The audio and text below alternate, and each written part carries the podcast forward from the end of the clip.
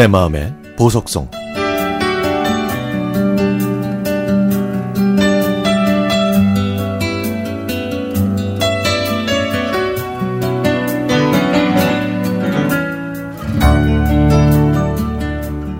아주 오래전이죠. 제가 대학교 신입생 오리엔테이션을 떠나는 날이었습니다.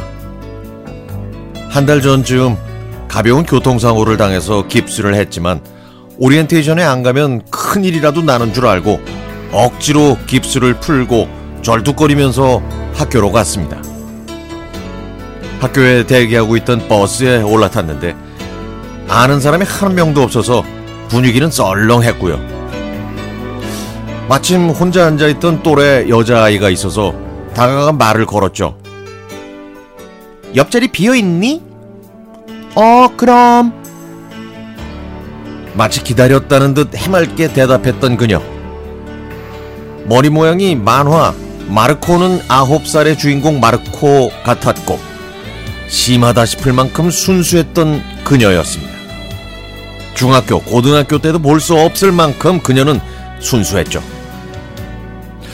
그래서 좀 불안하기도 했지만 또 좋기도 했습니다.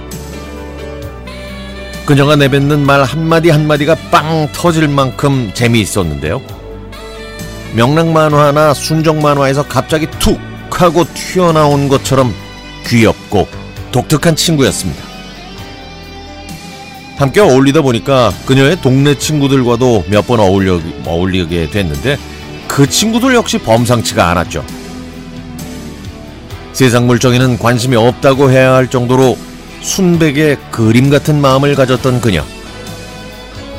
동네에서 비슷한 아이들과 지내다가 새내기가 돼서는 다른 세계에 합류해야 하는데 그게 약간 서툴긴 했지만 그녀가 갖고 있는 그 특별함이 옆에 있는 저한테도 전이 되어 제 마음도 같이 포근해지는 것 같았습니다.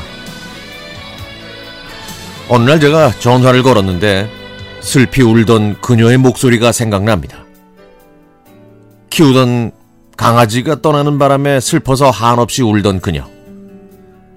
홀로 사시는 친할머니 댁에 자주 갔던 그녀는 할머니가 밥을 산처럼 퍼주셔서 힘들다고 하소연했던 그녀. 그냥 네가 반만 먹고 몰래 밥통에 넣으면 된다고 얘기를 해줬어야 하는 건데 그때는 그 얘기를 못 해줬네요. 근데요, 제가 그렇게 얘기했어도 그녀는 아마 그 밥을 다 먹었을 겁니다. 지금은 어떻게든 찾아보고 싶고 연락도 하고 싶은데 SNS도 안 하는지 도무지 제 의지대로 되지가 않네요. 마지막으로 통화했던 게 언제였는지 기억도 나지 않을 만큼 까마득한 옛날입니다. 그 즈음에 제가 브래드의 If에 푹 빠져서 이 노래 좋지 않냐고 했더니 어느 날 브래드의 노래들을 녹음한 테이프를 주었던 그녀.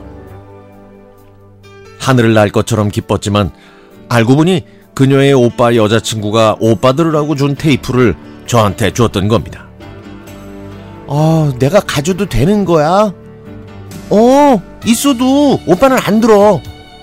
야, 네 오빠 여친 덕분에 내가 횡재했네. 그래도 누군가 듣고 행복하면 그게 더 좋은 거 아니야? 그녀 덕분에 그해 봄 내내 브래드의 노래들을 정말 원 없이 들을 수 있었죠. 그래서 4월만 되면 그녀가 자꾸 생각나고 그때가 그립고 그 노래도 떠오릅니다. 같은 하늘 아래 어디선가 잘 살고 있을 친구야. 고맙고 사랑한다. 보고 싶구나.